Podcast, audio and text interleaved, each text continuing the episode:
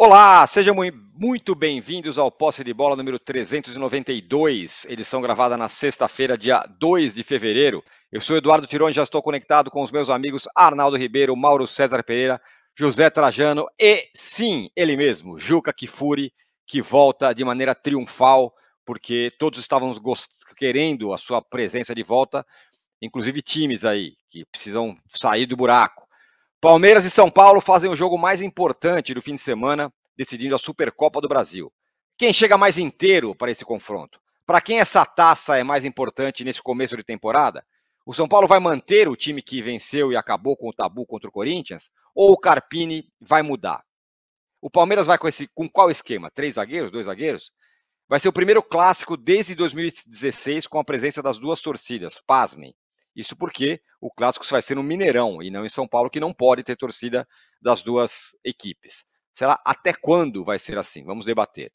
Bom, enquanto os rivais da capital disputam uma taça em Belo Horizonte, o Corinthians, o outro time grande da capital de São Paulo, mergulha no caos. Cada dia aparece uma dívida nova, enquanto que em campo o time vai mal. Três derrotas seguidas, fim do tabu contra o São Paulo em Itaquera. E nesta quinta-feira surgiu um vídeo, abre aspas, vazado, em que o Augusto Melo promete dias melhores, promete um atacante, um, meia de 1,90m, fala que o, Raul, o Pedro Raul chegou, que se for para a final ninguém segura. Um vídeo estranhamente vazado, vamos falar sobre ele. E se tem decisão da Supercopa entre paulistas, tem o primeiro clássico do Carioca, Vasco e Flamengo se enfrentam no Maracanã. Time do Tite, super reforçado, uma seleção ainda se acertando, e o Vasco num mau momento, vindo de derrota no meio, no meio da semana. O Fluminense ontem ganhou de 4 a 1 do Bangu sem dificuldade. E quem perdeu também foi a seleção pré-olímpica do Ramon. Está classificada para a fase final do pré-olímpico, mas está jogando cada vez pior. E ontem perdeu para a Venezuela, mas está na fase final, também será assunto por aqui. Bom, temos uma enquete em homenagem à volta do Juca, muito bem bolada. E a pergunta é muito simples: para quem a conquista da Supercopa é mais importante? Para o Palmeiras ou para o São Paulo? Quem precisa mais dessa taça nesse momento. Bom dia, boa tarde, boa noite a todos. Bom dia, boa tarde, boa noite, Trajano. Bom dia, boa tarde, boa noite. Salve o Juca de volta, um abração. Podia repetir, caríssimo? A enquete? A enquete? É, para então, quem é a conquista da Supercopa é mais importante? Para o Palmeiras ou para o São Paulo? Ou seja, uma enquete curta, rápida e rasteira, né? Isso, sem. Para nenhum dos dois.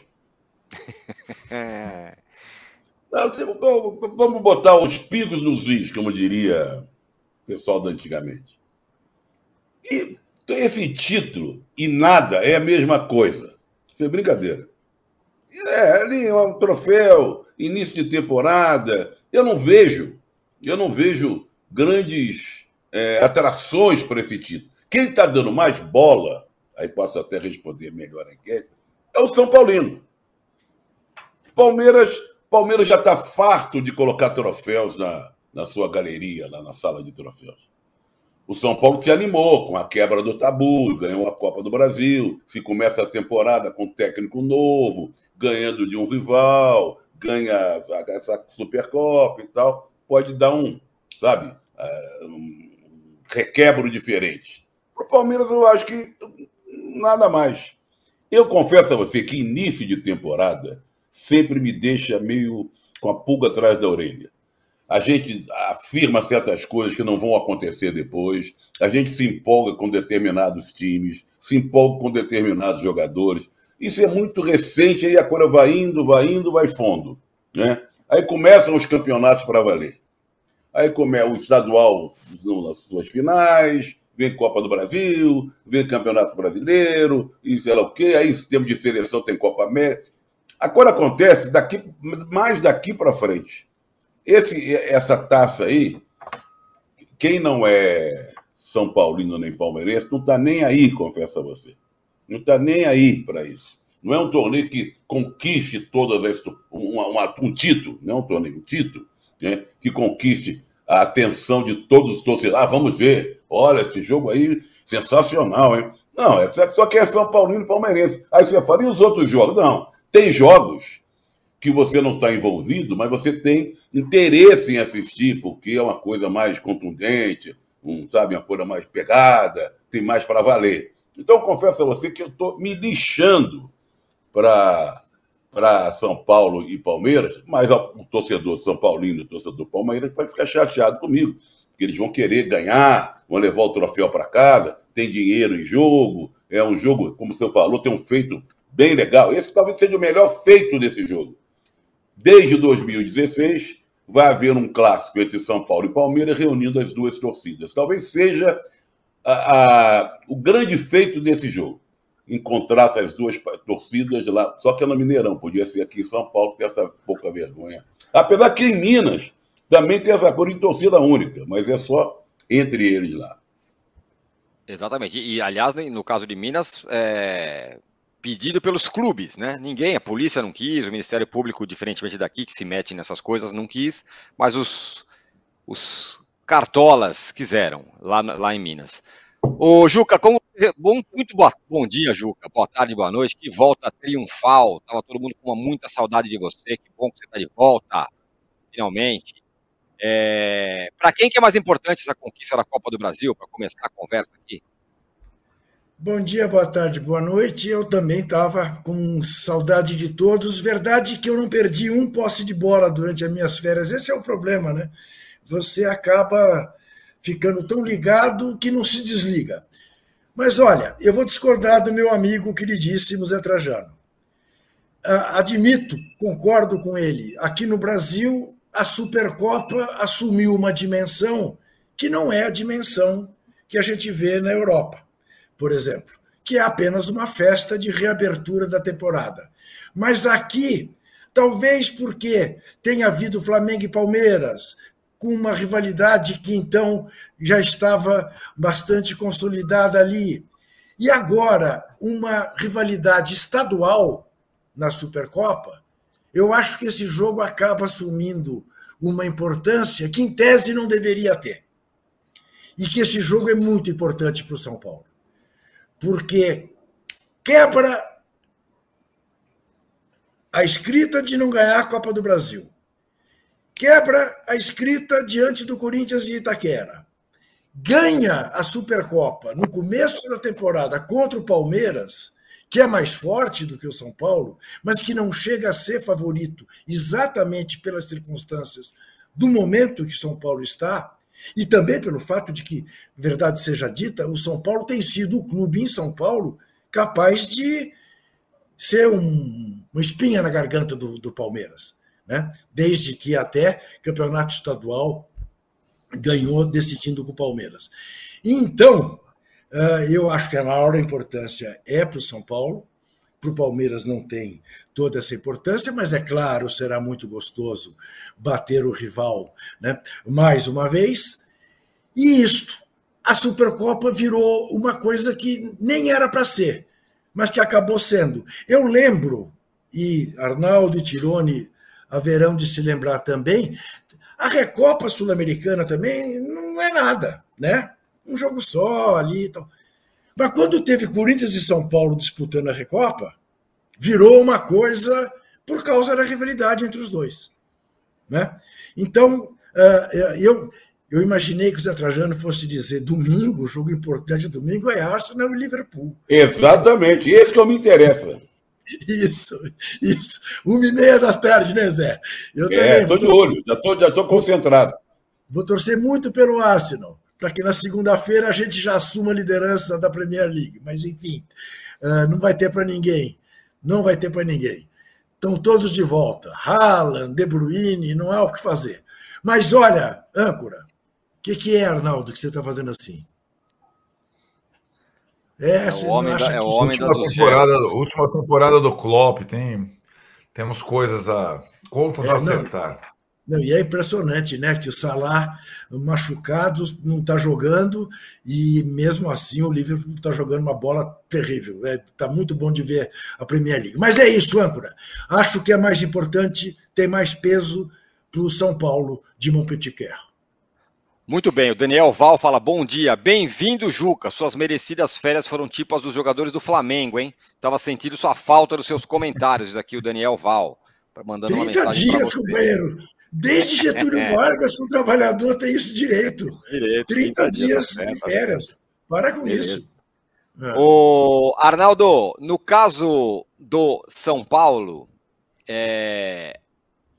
a questão é: o Carpini deve mexer no time que venceu o Corinthians? E o que está em... o que está dentro dessa história de você mexer num time que acaba de, de, de liquidar com um tabu? É fácil para ele fazer isso, não? Não, não é. O, o Carpini talvez seja o grande personagem dessa decisão. Eu concordo com o Trajano que a, a, a principal atração é a presença das duas torcidas. É, concordo com o Juca em relação ao a importância maior para o São Paulo, enfim, né? É, mas eu acho que talvez o grande personagem desse, desse confronto é o, é o intruso, é o mais recente deles, que é o Carpini. É, e acho que a gente não conhece direito o Carpini ainda sendo bem sincero, né? É, ele tem três semanas de trabalho, pouco mais, o Abel tem três anos de trabalho. E ele, a gente ainda não sabe se ele é daqueles que insiste numa escalação depois de uma grande vitória, ou se é, escala um time de acordo com o adversário independentemente da partida anterior. E vamos combinar. Hoje, enfrentar o Corinthians é uma coisa, mesmo em Itaquera. Enfrentar o Palmeiras é outra coisa. E eu acho que o São Paulo, em Itaquera, é, tabu à parte, mostrou muitas fragilidades defensivas. Eu entendi desta forma. Se os mesmos erros cometidos em Itaquera forem cometidos né, em Belo Horizonte, no Mineirão, São Paulo perde o Palmeiras. O Palmeiras não, não costuma é, digamos, perdoar. E a gente, aí a sua pergunta é, eu entendo porque é um dilema considerável. Se ele mexe no time que quebrou o tabu e o time perde, vai estar tudo nas costas dele, né? Se ele não mexe e o time perde do favorito Palmeiras, não tem tantas sequelas na, no trabalho dele e na, na continuidade dele. Agora, esse jogo não vai é, diluir um, uma outra questão que acompanha ele desde o início, desde a sua chegada, que é essa lida com jogadores é, grandões, digamos assim, e a impossibilidade de colocá-los juntos ao mesmo tempo. Né? A gente está lá com a questão sempre do Ramos Rodrigues aqui, o Juca talvez tenha acompanhado, o Trajano falou antes mesmo de começar a temporada, pô, para que ter o Ramos Rodrigues? Não adianta nada, só dá problema. Até agora o Ramos Rodrigues não jogou, mas não só o Ramos Rodrigues, juntar Luciano, Lucas e Caleri no mesmo time não é simples. O Carpini está tentando. Uma coisa é juntá-los contra o Santo André, outra coisa é juntá-los contra o Corinthians, né? É... e outra coisa é juntá-los contra o Palmeiras. Isso nem o Dorival também teve grande sucesso nessa empreitada. E não juntá-lo significa deixar, eventualmente, mais um grandão de fora. Por um técnico novo, tudo isso é, tudo é muito intrigante, desafiador. Né? Eu acho que o São Paulino vai conhecer o verdadeiro Carpini a partir da escalação contra o Palmeiras desse domingo. Qual é o estilo Carpini? Se ele é mais estilo Dorival, em termos de composição é, de grupo e de relações, ou se ele é o estilo mais semi, que, olha, não importa o que os caras vão pensar, é, eu não vou repetir o meu time, vou montar meu time de acordo com o adversário. Talvez ele fique no meio termo, que talvez para ele seja a melhor opção nesse momento. Ô, Mauro, é, muitas coisas aqui. Primeiro, sobre essa história do Carpini, né? Tá nas costas dele uma decisão que é grande para ele, né? O cara acabou de chegar, ele mexer no time, mexer com, com, um time que tem algumas estrelas não é tão simples. Do outro lado, o Palmeiras está mais simples. Talvez o, o, o, título vale, vale menos para o Palmeiras. O, Abel até falou, né? Não, ele conhece muito mais de mim do que eu dele, disse o Abel depois do jogo contra a, a, o Bragantino, que é uma verdade absoluta. E também essa história das duas torcidas. Você que entende bastante de torcida, teremos finalmente duas torcidas de times de São Paulo em Minas Gerais, não em São Paulo. Desde 2016 que isso não acontece.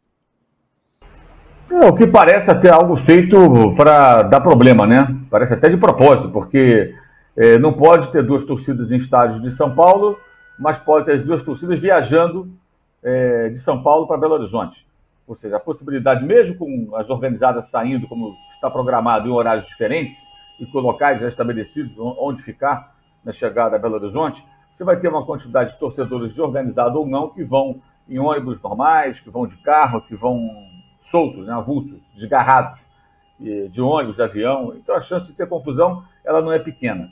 Aí, se tiver confusão, aqueles que defendem a torcida única vão dizer que, viu, não pode mesmo, não tem jeito.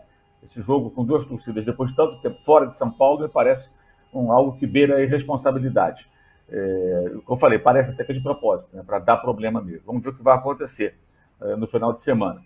É, sobre o jogo, eu concordo muito com o Trajano. Acho que é um jogo de, de interesse restrito para as duas torcidas. A Supercopa ela é uma espécie de um festival para abrir a temporada. Aqui ela não abre a temporada porque os estaduais fazem isso incondicionalmente. Né? É... Se você ganha a Supercopa, no dia seguinte tudo voltou ao normal, não é uma taça que você vai ficar comemorando durante muito tempo. E nada adianta ganhar a Supercopa e o resto do ano não ganhar nada. O Atlético Mineiro ganhou a Supercopa, por exemplo, no ano retrasado, e depois não ganhou mais nada. Ficou demitindo o técnico, trocando de treinador, depois de um ano é, histórico, que foi 2021. 2022 ganhou a Supercopa e ficou por isso mesmo. Então, a Supercopa acho que é, é, é, uma diversão de fim de semana e nada mais. Vale pela premiação, que é boa, claro, é uma taça a mais, você coloca no currículo, mas ela não adianta nada se você passar o resto do ano sem ganhar rigorosamente nenhum título, fazendo campanhas ruins, não vai adiantar nada. Então, acho que é, um, é, um, é, um, digamos, é uma diversão de fim de semana. Passou o fim de semana, acabou. É mais ou menos que nem o carnaval, que na semana que vem. Acabou o carnaval, volta a vida, você ter que trabalhar, fazer as coisas, não adianta ficar pensando no que aconteceu durante o carnaval. Só que o carnaval dura quatro dias, pelo menos, né? em alguns lugares até mais. A Supercopa é, é um domingo, e olha lá, acho que não, não, tem esse peso todo, não pode ter esse peso todo. E seria absurdo, no caso de uma, você falou do Carpini, de um eventual título do Palmeiras, a vitória do Palmeiras, alguém ficar já perseguindo ou, discutindo a capacidade do treinador, que mal chegou, já foi é, é teve a, a, possibilidade, aproveitou com seus jogadores, é, coisa que São Paulo não tinha conseguido até então. Teve outras chances e não conseguiu. É, a primeira vitória é, em Itaquera, né? outros técnicos mais rodados tiveram chance e não conseguiram, né? à frente do São Paulo, ele conseguiu, já é um, um, ponto muito positivo. Desde que não seja uma goleada humilhante como foi o 5 a 0 que o Palmeiras impôs ao São Paulo depois de ganhar a Copa do Brasil, né, no Brasileiro do ano passado, é, qualquer, coisa é normal. Acho que não, não pode tratar esse, o dia seguinte desse jogo como se fosse algo tão, tão importante assim, porque não é. Não é. É, é um título é, de menor expressão e vale muito pelo fim de semana, pela gozação ali, rivalidade, ponto final. Não, não pode ser mais do que isso. Mais do que isso, é, eu, eu sei que se São Paulo não ganhar, o presidente Casado vai ficar triste, porque não vai ficar, poder ficar pulando no vestiário junto com os jogadores ali dançando. Naquele vídeo, isso não é mais constrangedor, porque tem um vídeo vazado do Corinthians para superar. O Corinthians é imbatível nessas coisas, né? É, o Casares, né? Eu fico imaginando o Florentino Pérez pulando com o Vinícius Júnior e o Rodrigo, o, o Rodrigo com Y, né? Lá no vestiário do Real Madrid, depois de ganhar do Barcelona, um clássico, coisa parecida. Não consigo ver essa cena. Mas o Casares estava lá pulando no meio dos jogadores, né? Enfim, chega a ser engraçado. Né? Então, imagino que ele está empolgado com a possibilidade de conhecer e pular, saltar no vestiário do Mineirão. Mas se não acontecer, já ganhou do Corinthians, já saltou no vestiário, o rapaz está é, tá aí, um novo treinador, deixar o rapaz trabalhar, esses jogos de domingo não pode interferir em nada. No Palmeiras eu nem falo, porque é óbvio que não vai interferir. O Palmeiras não for o vencedor da Supercopa, não vai ter crise, não vai ter nada, a vida vai seguir normalmente. É, bom, para quem não viu, tem um vídeo lá no, nas redes sociais do São Paulo, é do São Paulo no, no Itaquera, depois da vitória contra o Corinthians, que está todo mundo lá cantando, os gritos que a torcida do São Paulo grita, e o Casares está ali no meio. É curioso que o Carpini, que é o técnico, ele está tá mais contido que o próprio Casares no vídeo. Ele está meio, meio, meio, meio, pulando devagarzinho. Diga, eu não quero, eu não quero já na minha volta aparecer do contra, já discordei do Zé Trajano, agora vou discordar do Mauro. Vai me desculpar, nada mais natural que o presidente do São Paulo, afinal ganhou do Corinthians. É, era tudo que faltava para o São Paulo. Pense nisso. É, ô Mauro, é quase um título mundial, é quase o Tetra.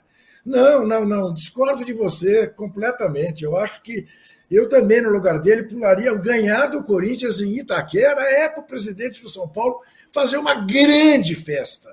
Mas até achei pouco, achei que ele foi comedido Segue. Bom, aliás, aliás isso, isso, isso dá uma, uma boa pergunta, uma boa, seria uma boa enquete. O que, que o São Paulino gostaria mais, Trajano? Ser campeão paulista, ganhar essa Supercopa ou ter quebrado o tabu lá em Itaquera? Tabu! Para sair pulando? É. No casal sair, sair pulando? Olha aqui. O, essa Supercopa nós já falamos, eu falei, o Mauro também, assim, sabe? É um jogo só, é a abertura da temporada. Vale pelo troféu, pela grana, não sei o que e tal. No dia seguinte, volta tudo ao normal, ninguém. Dólar não vai cair, aumentar, juros, essa coisa toda. É, o Campeonato Paulista, que não é o mais reído do Brasil, segundo o Adenor, né? é o Rio de Janeiro que tem, é, é um título, vamos dizer, que entra para a história, porque o Campeonato Paulista vem de longe, como diria Leonel Brizola. O Campeonato Paulista vem de longe. Né? Então você fala, pô, o São Paulo ganhou 20 vezes, 30 vezes, desde 1900 e bolinha e tal. A outra opção qual é? Paulista, Supercopa ou Tabu, que o São Paulo quebrou. Tabu já foi. Já foi, já quebrou, já foi, agora é outra história. Sabe? Então é o campeonato. Que, que opções também se deu, hein? Muito bem. É... Você não colocou aí o Campeonato Brasileiro, a Copa do Brasil, não, não, é, o Campeonato Mundial, né? Agora, aí vale a renovação de contrato Vamos dizer que teria a coisa mais importante, esse que se restringiu ao momento da acontecendo a coisa. Isso, isso. Campeonato Paulista, vai. Ó, trazendo só uma, uma informação, isso é informação de fato. No contrato do Carpini existe a seguinte cláusula: se ele vencer um título importante, entre aspas, ele tem a renovação é, para o ano seguinte já automática. Não, mas o que é importante? Está no contrato? O que é, que é importante? Tá. Então, já ganhou. Daí, não, daí eu fui perguntar: o que, que é importante? Aí não vale. O tabu? Não vale o Paulista, não vale o tabu. Ah, então, não. Só, só, entendeu? Não tem, não tem troféu. Não, aí, aí, não, aí, o renova automaticamente se o São Paulo, sob é. o comando dele, ganhar é. ou a Copa do Brasil, ou o Brasileirão, ou a Libertadores. Aí é mais aí, aí Olha, então está respondido, tá respondido a enquete fajuta do, do, do nosso âncora. Ó, eu, eu dou o meu voto aqui. Eu acho que para o São Paulo, é... São Paulino, ou pelo menos alguns, preferiam ganhar a Supercopa ao Paulista. Ganhar o Paulo, fecha o acaba com o tabu numa semana. Na semana seguinte, ganha do Palmeiras uma taça. Aí beleza, aí vamos começar a Libertadores, o resto o contexto que aconteceu. A pergunta não é essa, eu queria, âncora, que você me respondesse ah. mais seco. O que é para você mais importante, ganhar a Supercopa ou ter quebrado o tabu em Itaquera? Supercopa. ah, mentiroso. É. Falciane. Tá bom. Não, tá tem nada de falciane. Agora, a nossa enquete oficial que está aqui, você imagina que você esteja como, Trajano? Para quem a Pode conquista repetir. da Supercopa repete, é mais importante? Para quem a conquista da Supercopa é mais importante, Palmeiras ou São Paulo? São Paulo. Está ganhando. Tá. Palmeiras já ganhou muita coisa. 79% diz que o São Paulo é mais importante para o São Paulo a, a conquista da Supercopa. É o Carlos Cadori fala: gostaria de ouvir a opinião do Juca sobre toda essa polêmica de espionagem dentro do Corinthians. E o André Valverde fala: Juca, se o Carpini deixar o Luciano no banco e perder o jogo, será derrota dele. Se colocar ele em campo, será derrota do São Paulo. Bem-vindo de volta. É o que a gente é a BIM um paralela lá do Corinthians, né? a BIM paralela do Corinthians. Isso, mas é o Carlos Cadore queria ouvir a sua opinião sobre o, o, áudio vazado. É curioso o áudio vazado, né? Porque é de um ângulo ali que para ter um, um cara gravando escondido ali, só se o Augusto Melo fosse cego, né? É, mas na verdade foi para demonstrar serviço, né? Olha, olha, eu, eu até brinquei. É, aliás, Luca, você esqueceu é. de dar a sua meta de likes, poxa. Não, mas eu abri o programa segurando aqui o nosso, nosso like. Mas, olha, assim, em minha homenagem, na minha volta, vamos ser modestos: 5 mil está de bom tamanho. Puta, tá? modesto? Tá bom. Vambora, é. precisamos remar, hein, gente? Não estamos nem com 2 é. mil. Vai. Tá, vamos nessa, vai. Façam isso dessa vez por mim, não pelo âncora. É, afinal, estou voltando, como diria o Chico Buarque. Né? É, olha aqui. Eu até brinquei com o Arnaldo ontem, é, quando, quando, enfim, estávamos conversando sobre a minha volta ao posse, que eu queria só uma hora para falar do Corinthians. Mas uh, eu já percebi que não me concederam essa uma hora. Né? Então, uh, eu, eu, eu poderia limitar a minha participação sobre o Corinthians em um minuto, dizendo o seguinte: nada do que está acontecendo me surpreende. A partir do momento, e olha, preste atenção no que eu vou dizer, porque certas coisas definem uma pessoa. Seja esta coisa grave, seja esta coisa nem tão grave, apenas um, um, um pecadilho. O senhor Augusto Melo, durante a campanha, numa entrevista, disse ter sido procurado por dois ex-governadores de São Paulo, corintianos, que queriam ajudá-lo, para dar a importância, a dimensão da campanha dele. Muito bem. O Corinthians teve três torcedores governadores de São Paulo nos últimos anos. Os três estão mortos. Franco Montoro, Luiz Antônio Fleury e Alberto Goldman. Claro que esta mentira não tem nenhuma importância na vida do Corinthians, mas revela uma pessoa. Revela alguém que, em campanha, é capaz de uma patacada desta. É capaz de dizer que amicíssimo jogava futebol com o Washington Oliveto, que jogava basquete e não o conhece, é meu compadre. Eu perguntei. Batizei o filho dele, o Theo. Conhece Augusto Melo? Falou, não sei de quem você está falando. Então, a partir daí, eu não acredito em nada que esse cara diga. E aí você tem o Gabigol, você tem o, o Veríssimo, você tem o, o Mateuzinho. Moscardo. Moscardo. O Moscardo. E você tem tudo você tem arapongagem, você tem esse vídeo vazado. Eu ontem, quando vi, eu te confesso, eu morri de vergonha, chamada vergonha alheia. Eu falei, o que, que é isso? Olha em que mãos. Agora, não me surpreende. Ele, o Rubão. Quem é o Rubão, gente? O Rubão era o homem do futebol quando o Corinthians caiu, em 2007. O Corinthians hoje, neste momento, tem pontuação de time rebaixado. Só não estaria rebaixado porque a portuguesa e o ituano têm pior saldo de gols. Mas o Corinthians tem três pontos em quatro jogos. O Corinthians que é o maior do mundo. O Corinthians que, se Deus quiser, faltando alguns detalhezinhos, na semana que vem vocês vão ter uma surpresa. Esse cara fez um media training, e, e não sei com quem, porque o preparou muito mal, e, e não, não é possível você acreditar em nada que ele diz. Ele é mitômano. E é, e, e, é, e é o pior tipo de mentiroso, né? Porque é o mentiroso que acredita nas próprias mentiras. E repete, repete, repete. Então, não tem saída. Mas eu dizia isso, vocês são testemunhas, quem nos vê é testemunha. Verdade. Que eu dizia que o Corinthians, a eleição no Corinthians era entre o péssimo e o horroroso. Agora, o péssimo tinha uma vantagem. Era um péssimo conhecido. Esse horroroso é ainda pior. Não é dizer, ah, mas então você votar no André Negão, eu, jamais votaria no André Negão. Mas é aquilo que eu contei aqui esta parábola, né, de um jornalista brasileiro que desceu em Buenos Aires às vésperas da eleição, perguntou para o motorista de táxi que o levou para o hotel em quem ele ia votar, e ele começou a falar mal do governo. E desancou o governo durante os 40 minutos entre a Zeiza e o, e o hotel. Quando chegou na porta do hotel, o jornalista se despediu e falou: Bom voto amanhã na oposição. Ele disse: Oposição? Quem lhe disse? Vou votar no governo, candidato ao governo. Falou: É, mas você não falou que está tudo muito ruim? Eu disse: Não, está tudo uma merda. Mas eu prefiro uma merda conhecida a uma desconhecida. É isso que o Corinthians está vivendo.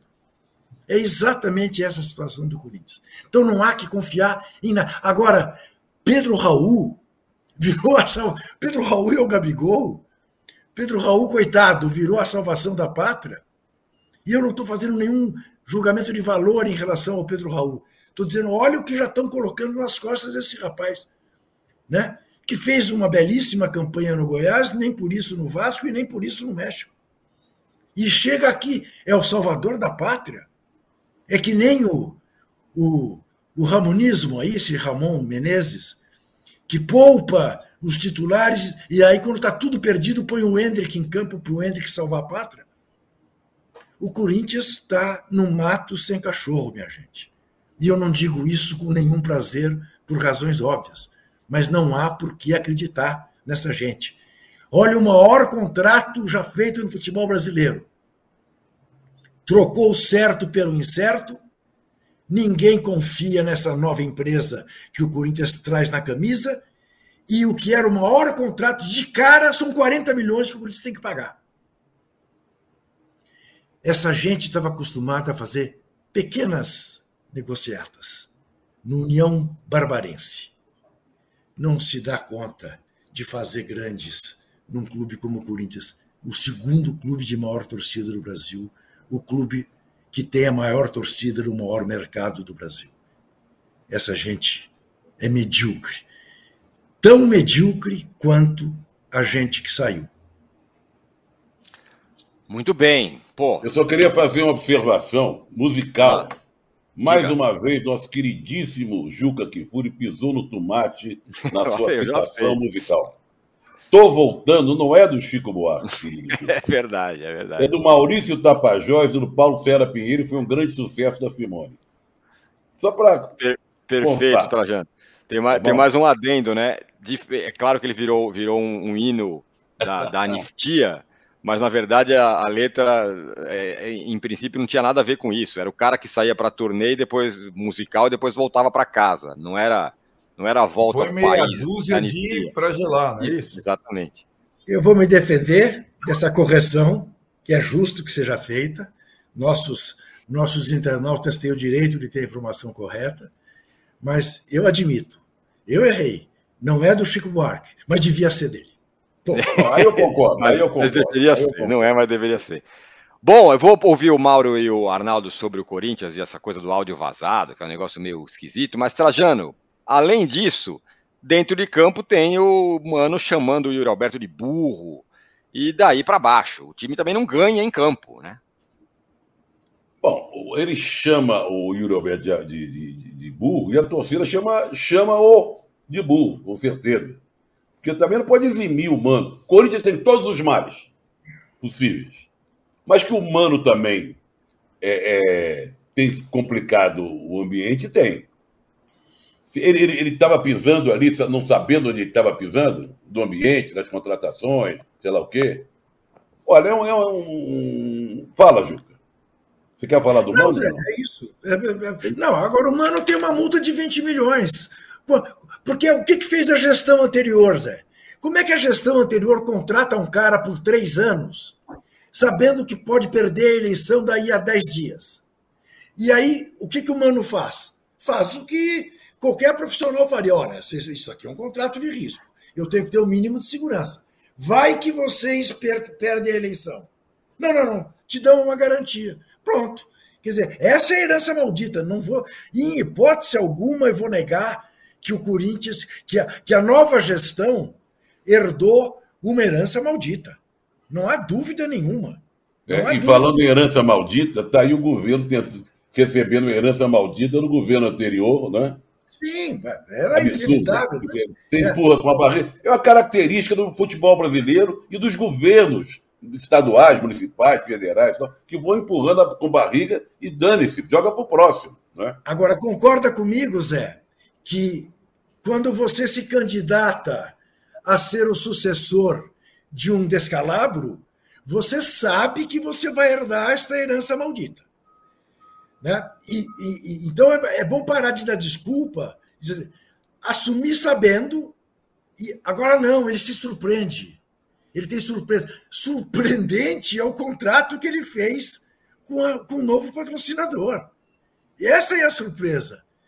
Como é que ele erra prazos? Ele diz que ele tem um contrato com alguém de cinco anos quando é de quatro, ou vice-versa. Ele não tem condição. Ele não tem condição. Ele se diz empresário, ninguém sabe empresário do quê? De empresas têxteis. Quais? É que nem o André Sanches falava das empresas dele de embalagem. De... Quais? Quais? É. é um negócio de maluco. Agora vai para as coletivas, essas perguntas ninguém faz. Né?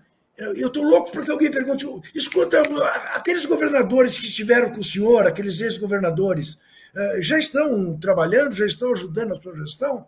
O senhor já reúne com eles em torno de uma mesa branca? Ninguém pergunta.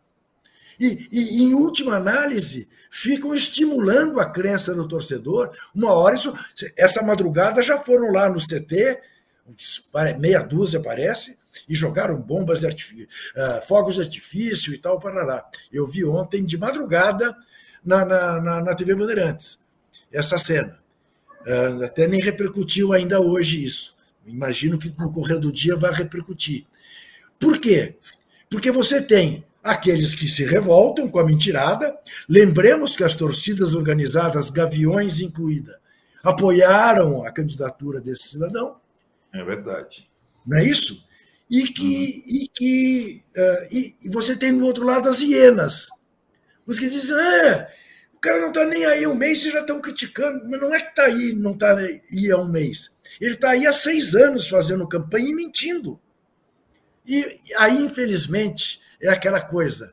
A experiência serve para alguma coisa. Para você olhar para um cara como esse e dizer, não me engana dois minutos. Não me engana dois minutos. Não vou me deixar iludir. Não estou mais na idade de me deixar iludir, por mais apaixonado que eu seja pelo meu clube de coração.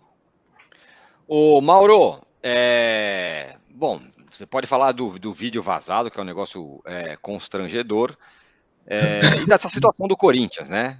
E esse ponto, tem um ponto que o Juca toca que é bem importante, né? É, a impressão que dá é que, tirando um ou outro, caso o Juca, por exemplo, é, não estamos vindo, pelo menos da linha de frente, dos caras que falam ali com Augusto Melo todo dia, alguma coisa um pouco mais incisiva. Mas espera aí, é isso mesmo? Como é que tá? Né? Perguntas um pouco mais fortes, vamos dizer assim, de parte da cobertura. A agenda positiva total, né? Com raras exceções. Quando o presidente do Corinthians é, começou a prometer Gabigol, etc., praticamente não houve questionamento do tipo, mas como trazer? Como pagar? é, como comprometer a receita do clube tão é, é, abalado financeiramente, né, e com dívidas de curto prazo, é, segundo o diretor financeiro, isso é algo em torno de 400, 400 e poucos milhões, é, são dívidas de curto prazo, pelo, pelo, que eu vi ele falando até para o Maurício Noriega, numa entrevista recente até. É, como fazer? Como viabilizar isso? Não. Ah, o maior contrato do Brasil. Praticamente ninguém questionou detalhes desse contrato tem comissão? Qual o valor líquido que fica para o Corinthians? É, quanto, tem que ir, quanto, quanto desse dinheiro pode ir no futebol e quanto tem que ir para outras modalidades ou para o futebol feminino? Dá para explicar isso aí? Dá para ver o contrato? Também não. Quer dizer, não, não, contrato, maravilhoso, aí, ah, 20 milhões de multa. Quem paga é o novo patrocinador. Mais adiante, não, não, houve uma confusão. Quem paga é o Corinthians. E agora, o antigo patrocinador recorre e não são 20, são 40 milhões. Ou seja, os 120 já viraram né, é, é 80. Tem que pagar 40 né, de multa, já mudou. Hum, mas, mas 80 era mais ou menos quanto ia ganhar por ano desse outro patrocinador, né? Enfim, no final a diferença não é tão grande assim em relação àquilo que tinha para receber do tipo patrocinador e do novo. Nesse ano, essa diferença praticamente desaparece. E para os outros, dependendo dos custos aí dessa operação, porque pode ter uma comissão, vocês têm uma agência, como é que é isso, né? Paga imposto, tá, tá tarifa. Mas como é que é isso? Qual é o valor líquido? Não, jogaram um número e todo mundo ficou aplaudindo. E, e, e é o que eu tenho dito já há algum tempo. É, aí veio uma discussão é, sobre o patrocínio do Palmeiras, que é menor. Mas o que, que é melhor? Ter o patrocínio do Palmeiras hoje menor que o Corinthians ser o Palmeiras, ou ser o Corinthians com esse patrocínio supostamente superior a todos os outros, mas com as, todo, todo o combo de problemas que o clube tem? Né? E nenhum movimento é feito para solucionar isso aí. É só promessa de contratação de jogadores. Esse rapaz mesmo no Talheres do Carro são 5 milhões de, de, de, dólares. O Pedro Raul também, que está vindo também nessa faixa, né? Quer dizer, como é que o Corinthians vai fazer esses investimentos? Enquanto isso, o Argentino Júnior fica cobrando o recebimento de, de, parcelas do Fausto Vera, contratado no ano retrasado. É, aí o Lucas Veríssimo é apresentado como, como reforço né, para a temporada, porque permaneceria, e o cara vai embora. Aí depois dá entrevista falando que não recebeu. Aí o Mateuzinho treina porque o Corinthians aceitou as condições que o Flamengo colocou para emprestar o jogador de graça, só pelo salário, né? E aí, como houve o episódio do Lucas Veríssimo, não, agora aqui não tem esse negócio, não, barriga de aluguel, não, o jogador vai embora, né? Sendo que o jogador foi liberado, segundo o Flamengo, para fazer exames médicos e puseram no campo para treinar, um treino aberto. Uma exposição grande também do atleta, feio para todo mundo, para todos os clubes, para os dois clubes e para o jogador. Mas no caso do Corinthians, tem que ser, no mínimo, alguém com muito boa vontade para engolir essa história de que aqui não, aqui não. Como aqui não? Acabou de aceitar, o cara só foi para São Paulo e treinou, porque o Corinthians aceitou aquelas condições. Depois não queria mais daquele jeito. Queria com. com... Eu acho até legítimo ele, é, o Corinthians querer o valor do, do da multa rescisória estipulada, é, ter uma taxa de vitrine se o jogador for vendido, mas deveria ter negociado isso antes do jogador viajar para São Paulo e não depois que perdeu o zagueiro Lucas Veríssimo. Enfim, é uma sucessão de pataquá. Teve até jogador apresentado com patrocínio antigo na camisa, depois de terem anunciado um novo patrocinador, sendo que ambos concorrem na mesma raia, são do mesmo segmento. Então, é um festival. E esse vídeo de ontem eu achei muito interessante, porque supostamente seria uma câmera escondida. E ela se movimenta, ela baila. Vocês repararam? Ela muda de posição, ela vai para lá, ela vem para cá. Como pode uma câmera escondida que se mexe? Né? Só voltou a ter legenda, né? Pô, ela está se mexendo o tempo todo. Peraí, se tem uma câmera ali escondida e o vídeo vazado e ele não sabia, como é que ela se mexe? Ela está pendurada em alguma coisa que balança? Que, que diabo é aquilo? Um negócio bem bizarro, bem bizarro. E, e, o conteúdo das falas também, não. Se passar dessa fase, aí ninguém segura. Com base em que, amigo? Alguém pode falar isso? Com base em que que ninguém segura? E é mais uma frase da é, prima do acabou a farra. É. Não acabou a farra. Para o Corinthians acabar com a farra, como o dirigente chamou, ele tem que se organizar primeiro, porque os farristas fizeram isso, se organizaram. Os farristas aos, quais ele se, ele se refere, se organizaram. Um deles faz tanta farra até hoje que acaba se metendo em rascadas e, e não ganhando nada, como no ano passado. Mas sempre tem possibilidades muito maiores, porque se organizaram. Agora, essas pessoas que estão no poder têm aí, tinham, né? não sei se vão aproveitar, estão perdendo a chance de justamente é, atribuir aos seus antecessores os problemas que herdaram, de fato herdaram, e mudar o rumo da coisa. Mas para mudar o rumo da coisa, você tem que ter medidas mais duras. Aí preferem fazer promessas que são praticamente impossíveis de serem cumpridas. É um cenário terrível do Corinthians, muito preocupante. Eu diria que é assustador. Assustador. Já correu risco de rebaixamento ano passado com um time caro. Esse ano, nessa situação, bem preocupante. E para completar, ainda tem um técnico que é burro, é Cuiabá, mas é no Cuiabá, em Cuiabá, um jogo de palavras que piora mais ainda as coisas. Quer dizer, ainda tem esse requinte ainda. O Arnaldo, ele falou do, do um meia, o Augusto Melo do tal do, do áudio vazado, um meia de 1,90m. Todo mundo falou, não, é o Peter Kraut, que nem meia é. Não, é o Pogba, é não sei é quem, é o Talisca. E agora, e aqui no Rodri, e agora aqui no, no o, o cara que se denomina um plus a mais, mais de 1,90m, bem-vindo Andrés Colorado, aquele que jogou no, no, no, São Paulo até o ano passado. Pois eu já acho que é o é. LeBron James. É, mas esse então tem dois metros e tal. Oh, um, um, meia de não 1,90m, mas quase 1,90m é o Renato Augusto, que jogou pelo Fluminense, 1,87m. Acabou de sair do, do Corinthians. É, essa, eu, eu concordo com o Mauro, esse, esse vídeo tem, a, tem a, o, a segunda fase do Acabou a Farra, que é se passar de fase, ninguém segura. O Juca falou que o Corinthians está é, na pontuação geral próximo ao rebaixamento. E é isso. Não se classificar nesse grupo, que tem a pontuação mais baixa, aquela coisa meio bizarra do Campeonato Estadual de São Paulo, né? Que os, os times não jogam com adversários do mesmo grupo. O grupo C do Corinthians tem a pontuação mais baixa com o Mirassol, que é seis pontos, líder, Inter de Limeira e Bragantino, quatro, Corinthians, três. Não se classificar nesse grupo está fraquíssimo. E acho que por trás dessa declaração existe o temor de não se classificar nesse grupo. Né? A se passar de fase, ninguém segura. É um pouco acabou a farra. O acabou a farra tem que acabar a farra primeiro internamente, né? Primeiro dentro do Corinthians. E depois você pensar em adversários e tudo mais. De fato, é, Juca acho que foi cirúrgico, Mauro completou. E dentro de campo, é, se o Mano fizesse o trabalho de um treinador uh, e deixasse todas as questões, uh, digamos, polêmicas para a gestão, que já tem diversas dessas questões, ele seria absolvido tranquilamente, porque é tanta bagunça. O cara perde o jogador na véspera, o melhor jogador contratado nem estreou ainda. Nós estaríamos todos nós relevando essa situação do técnico e do time neste momento. Mas como o Mano faz questão de meter a colher dele e trabalhar contra o próprio time muitas vezes, como foi no caso do Ranielli e no caso do Yuri Alberto, ele também traz para ele a responsabilidade. Contra o São Paulo, eu acho que o Mano foi mais, digamos, conservador. Né? Ele não expôs muita gente, não colocou lá os garotos no final do jogo, os garotos campeões da Copa São Paulo. Existe um Corinthians paralelo, né, Juca? Que funciona é, meio que não sabe se como, mas funciona, que é o Corinthians feminino, que é muitas vezes o Corinthians da Copinha. Não quer dizer que a categoria de base do Corinthians funcione bem, mas na Copinha ele ganha.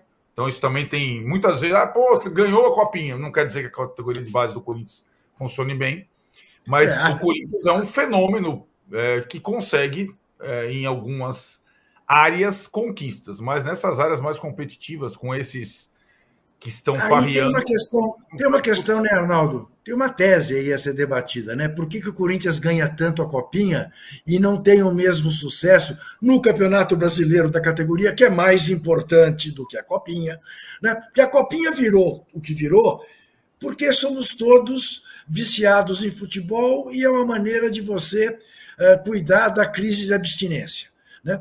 E o torcedor vai muito mais aos jogos da Copinha do que vai aos jogos das categorias de base uh, dos campeonatos brasileiros, paulistas, estaduais e o Diaba 4. Né? Uh, então, é, é, é, muito por aí que o, explica o sucesso né, do Corinthians na Copinha. Mas eu te chamo a atenção para o seguinte: o Mano não nasceu ontem.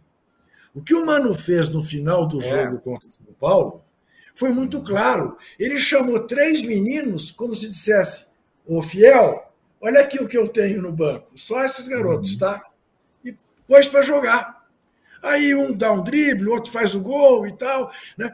Mas é isso, eu não tenho mais do que isso para jogar. Porque, na verdade, ele não deveria expor esses meninos naquela situação. Corinthians derrotado, em casa, torcida indo embora. Eu não sei se vocês notaram isso. Há anos eu não via isso. Torcedores do Corinthians abandonando Itaquera. Acho que em Itaquera é a primeira vez que acontece. Indo embora antes do jogo terminar. Gente voltou depois do gol eh, feito pelo Arthur Souza. É, o, o, o Pablo Leite que me assustou no clássico foi a torcida ir embora antes de acabar o jogo. Isso não é Corinthians. O Timão vai precisar do povão de volta. Diz aqui. Quem falou isso? O Pablo Leite. Quem é ele? É, está aqui no nosso chat. Ah, tá. Ah, entendi. Entendi. É isso. É, eu, eu, eu, eu, nunca, eu, eu, eu não me lembro de ter visto isso. E é vi. Isso. É, é claro, é aquilo que o Mauro fala, né? Da, tor da torcida modinha, dos que vão de celular e, e, se filmam no, no telão, mesmo na hora que o time toma o gol, e daí dão tchau, felizes da vida, e o time está perdendo. Mas é, tem muito esse comportamento. Né? E tem o comportamento das hienas, né? que estão acreditando, que batem palmas, que está tudo bem. Vamos ver Ó, como é que isso termina. É. Você pediu 5 mil likes, estamos aí com 3,1 mil, então temos que remar aqui para conseguir. Tem gente aqui falando, o, Trajano, que o cara de 1,90m é o Soteldo duas vezes. É o Soteldo não, mais não, o Soteldo, não, é mais do que isso, soma é da 1,90m. Bota mais Soteldo nisso. O Soteldo é um, é um pigmeu, é um pigmeuzinho, né? Exatamente. umas cinco bolas, né? Isso, o Soteldo em cima de umas, umas cinco bolas. Tá machucado. É... Machucado. Tá machucado, verdade. Bom, Mauro, tem Vasco e Flamengo, no Maracanã, hein? Flamengo, a seleção do Flamengo, reservas titulares, um timaço ainda se acertando, verdade. E o Vasco meio capengando nesse começo, hein? Mas é o primeiro clássico no Maracanã. Torcida mista, enfim, Maracanã de volta. Esse jogo podia ser no sábado de carnaval, né? Como a gente já conversou outras Ah, vezes. é no Maracanã? Não vai ser, não vai ser em Aracaju? Não, não, o Maracanã, é a volta do Maracanã. É, é quase como se fosse o pontapé inicial verdadeiro do campeonato, né, Mauro? O Campeonato Carioca virou o Campeonato Tineroca. É É. impressionante, né? Cada você É, precisa pô- ver o que os times vão jogar. Mas Porque pior, pior que são times, são times de torcida nacional, né, Juca? Então, Eu sei, eu sei, o, eu povo, sei. o povo tem, o povo tem direito de ver, né? Aliás, eu estou impressionado como, como repercutem essas coisas, né? Aí agora foi porque eu, perguntaram para o Tite alguma coisa, torcer por dois times, aí vem de novo essa discussão. É, é o de sempre, né? O, o- o nordestino que torce pelo Flamengo, ou no- o, o- nortista, o cara da região norte que torce pelo Flamengo, é, coloca em discussão a paixão dele pelo clube se ele tem outro time. Mas o corintiano, o palmeirense, o São Paulino, o Santista que mora em Londrina, Maringá, ninguém discute. Esses são é, torcedores raiz do time de São Paulo. É um bairrismo tão babaca que haja paciência. Conformem-se, amigos. Não tem jeito, entendeu? O Flamengo é a força da natureza. Negócio absurdo. O time fez papelão no passado, só vergonha, com um time caríssimo e, e 50 mil pessoas lá em Belém, onde existem dois tipos de grandes e fanáticas torcidas, que são Paysandu e Remo. Mas, enfim, é, a vida é assim, né? Se o Rubro Negro tem algo para se orgulhar da sua própria torcida, porque o time é, deve muito à sua torcida. O Vasco também deve muito, porque ano passado, mesmo sendo SAF, quase foi rebaixado. Eu acho que esse jogo tem assim, um certo peso, é, justamente por isso.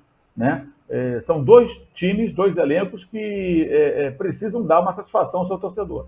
Lógico, o Vasco reagiu durante o campeonato, escapou do rebaixamento, mas mesmo quando parecia praticamente livre, estava já num viés de alta, tropeçou demais e quase é, é, foi pra, voltou para a segunda divisão. Então, acho que esses jogadores devem a torcida do Vasco. Tudo bem, time reserva, misto aí nesses jogos, andou perdendo, mas deve uma, uma vitória marcante sobre um, um principal rival, que é o Flamengo. E no caso do Flamengo, acho que os clássicos têm um peso especial nesse campeonato, porque os jogadores têm uma dívida também com a torcida. O que aconteceu no passado foi inaceitável. Uma campanha pífia, fracassos é, é, em série, 20 derrotas no ano. Os técnicos mudaram, foram embora. Ficou o Tite aí, que chegou no final do ano. Agora, os dirigentes são os mesmos, né? É, que obviamente têm responsabilidade também, é claro. E os jogadores, algumas saídas, mas a maioria está lá. São os caras do ano passado. Que tomaram goleadas, que fizeram jogos ridículos, com diferentes treinadores. Então, acho que o jogo tem um peso por isso, mas em função disso. E, claro, é, os dois têm que buscar classificação no campeonato, porque ainda faltam muitos jogos, mas existem times pequenos que estão infiltrados ali no meio. E no ano passado, por exemplo, o Botafogo, mais uma vez, não se classificou, não chegou nem à semifinal. Como o Flamengo, o Fluminense é, e o Vasco só jogam estadual nesse período do ano, o Vasco, porque não está classificado para uma competição internacional, e o Flamengo e o Fluminense só em abril entram na Libertadores, né? É, então, até, só quando acabar o estadual que eles vão entrar na Libertadores e as outras competições também, Copa do Brasil e Brasileiro, acho que aí passa a ter uma prioridade, porque é a única coisa que tem para fazer. E tem que jogar bem para mostrar progresso, mostrar avanço, embora o jogo não vai decidir rigorosamente nada. No caso é, é, do Botafogo é diferente, porque o Botafogo tem, nas próximas semanas, os primeiros confrontos pela fase preliminar da, da Libertadores, né? com a possibilidade grande de enfrentar na outra rodada, desde que se classifique o Red Bull Bragantino, e aí um vai matar o outro, né? Só um vai para a Libertadores. Então acho que o jogo de domingo tem esse componente aí. São, são elencos, especialmente do Flamengo, em dívida com as suas torcidas e que esperam que alguma coisa de bom eles consigam apresentar no, no domingo, embora, claro, esses times não estão prontos, estão passando, passando por uma fase de reestruturação, de remontagem, tanto do, do Ramon Dias quanto do professor Tite. O, o Trajano. O, o Mauro, eu só queria. Só um parênteses. Uh, como é corajoso esse Brás, não? E como foi desmentido de maneira assim, cabal, né? Pelo vídeo. A filha não está nem perto da, do local do crime. Ela já tinha saído, ela já tinha saído, e, tá, e o modus operandi dessa diretoria do Landim, ele, ele, do presidente né, da comunicação do clube, permanece. Não falam nada. Não falam nada. Porque eu tenho dito o seguinte: esse foi um problema do Braz no shopping, longe do Flamengo, com o sujeito Sim. lá, o torcedor. Não foi um problema do Flamengo. Mas no momento que ele deu uma entrevista, claro. dias depois do episódio, nas instalações do clube, sentado numa cadeira que tinha um escudo do Flamengo atrás, peraí, para falar sobre esse assunto, então o Flamengo abriu espaço para ele falar desse assunto. E agora, com esse desdobramento, com esses vídeos que mostram que, o que a versão dele não bate com as imagens, né? embora ele insista que agora vai ter os áudios, tem que ouvir os áudios, se é que tem áudio, câmera de segurança geralmente não tem áudio. É só a imagem ali, mas sei lá. É a, não ser, dele, a, não ser, a não ser que seja uma câmera que nem aquela do, que, que do vazamento do presidente do Corinthians. Aí ela, tem, não, ela não só tem áudio, como ela tem movimentos. Movimentos Movimento. laterais e sobe e desce. É, exato, é uma coisa um pouco mais sofisticada. É, mas o Flamengo novamente em silêncio. O, Flamengo, o Marcos Braz não pode continuar no carro.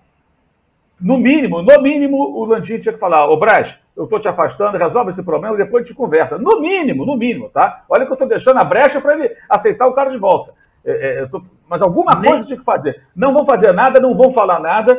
É, não só eu, como outros colegas. Procurei a comunicação do clube, questionei.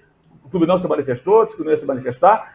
E o presidente do Flamengo, procurado por mim e por outros colegas também, não respondeu não respondeu. Porque o Sábio não respondeu ninguém. Ou seja, silêncio sepulcral, como diria o, o Francisco Horta. E se a e, Câmara e, dos Vereadores do Rio caso... tivesse o um mínimo de vergonha na cara, o caçava. Mas a gente não, ah, não aí, pode esperar aí, isso. Aí, aí é querer demais. E assim como a história do Augusto Melo, que fala um monte de coisa e, e muita gente engole sem contestar, é, tirando alguns, algumas alguns jornalistas, essa história do Brás passou ilesa em muitos lugares aí. Ninguém simplesmente tomou conhecimento, tomou conhecimento, não, tomou conhecimento, mas não, não se manifestou para criticar, para falar nada. Trajano, a, o Maracanã de volta com Flamengo e Vasco dá um ar de começo, pelo menos, finalmente, de campeonato, por causa de começo de temporada, vai, Carioca, vamos dizer assim. Um baita de um jogo, no Maracanã que vai estar tá muito cheio, enfim, times grandes se confrontando. Curiosamente, eu estou escrevendo um pouco sobre o Maracanã. Então, quando você fala desse Maracanã aí, não me comove nadinha. Nada, esse nada, atual. Nada, porque eu estou escrevendo sobre o Maracanã da geral. Maracanã dos anos 60, dos anos 50. Então, eu estou vivendo esse universo, esse, é, tá, tá, é, convivendo com esse universo aí. É claro, Vasco e Flamengo, torcida mista, há uma rivalidade mesmo. O clássico, outrora dos milhões, né? Quando a gente falava que era clássico dos milhões, porque tinha 100 mil pessoas ou mais no Maracanã. Agora o clássico dos milhões deve reunir o quê? 50 mil no máximo. Eu só quero, antes de encerrar, parabenizar mais uma vez um guerreiro solitário que se chama Lúcio de Castro, que na agência Sport Light faz um trabalho admirável e esse último contando como funciona a intimidade lá da CBF, desse presidente que retornou retornou ao cargo. É admirável como trabalho jornalístico. Recomendo a leitura no Spotlight, do, na matéria do Lúcio de Castro.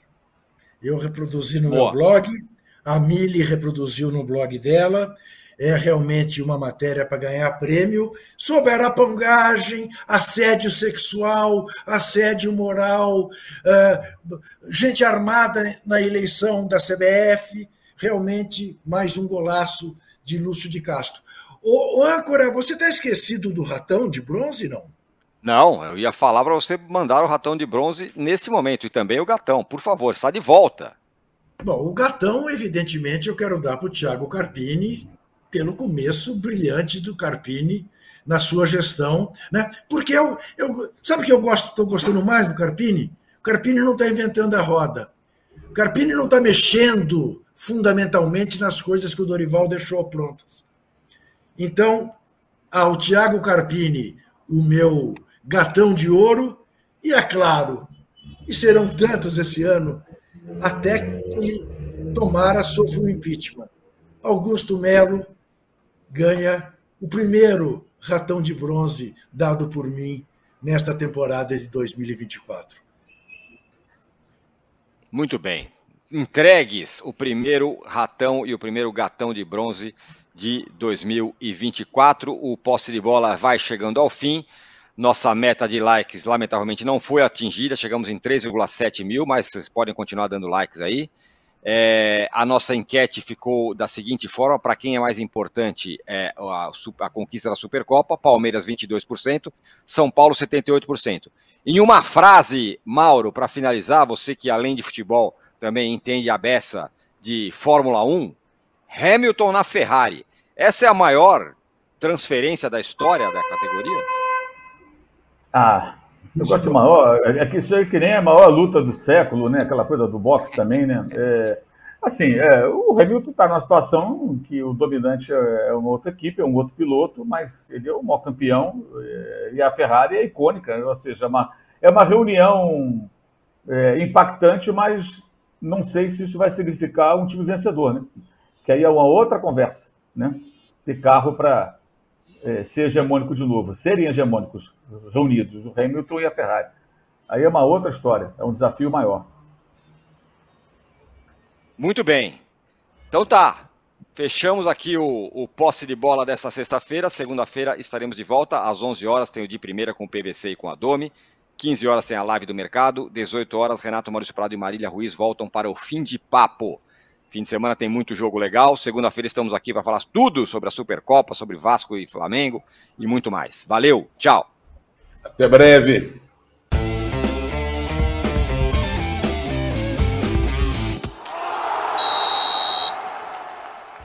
O Posse de Bola tem pauta e edição de Arnaldo Ribeiro e Eduardo Tironi. Produção e coordenação de Rubens Lisboa. A distribuição é de Rafael Bellatini. O editor do All Sport, o Thiago Biasoli Moller. Editor assistente do All Sport, Patrick Mesquita. A operação de ao vivo é de Paulo Camilo e Fernando Moretti. Coordenação de operações de Danilo Esperandio. Motion Design de Felipe Dias Pereira. Direção de arte de Daniel Neri e Gisele Pungan. O editor-chefe do Allmove é o Felipe Virgílio. O editor-chefe de esportes, o Bruno Doro. O gerente-geral de imóvel, Antônio Morel. Gerente-geral do All Sport, José Ricardo Leite. E o diretor de conteúdo do UOL é o Murilo Garavello. Qual?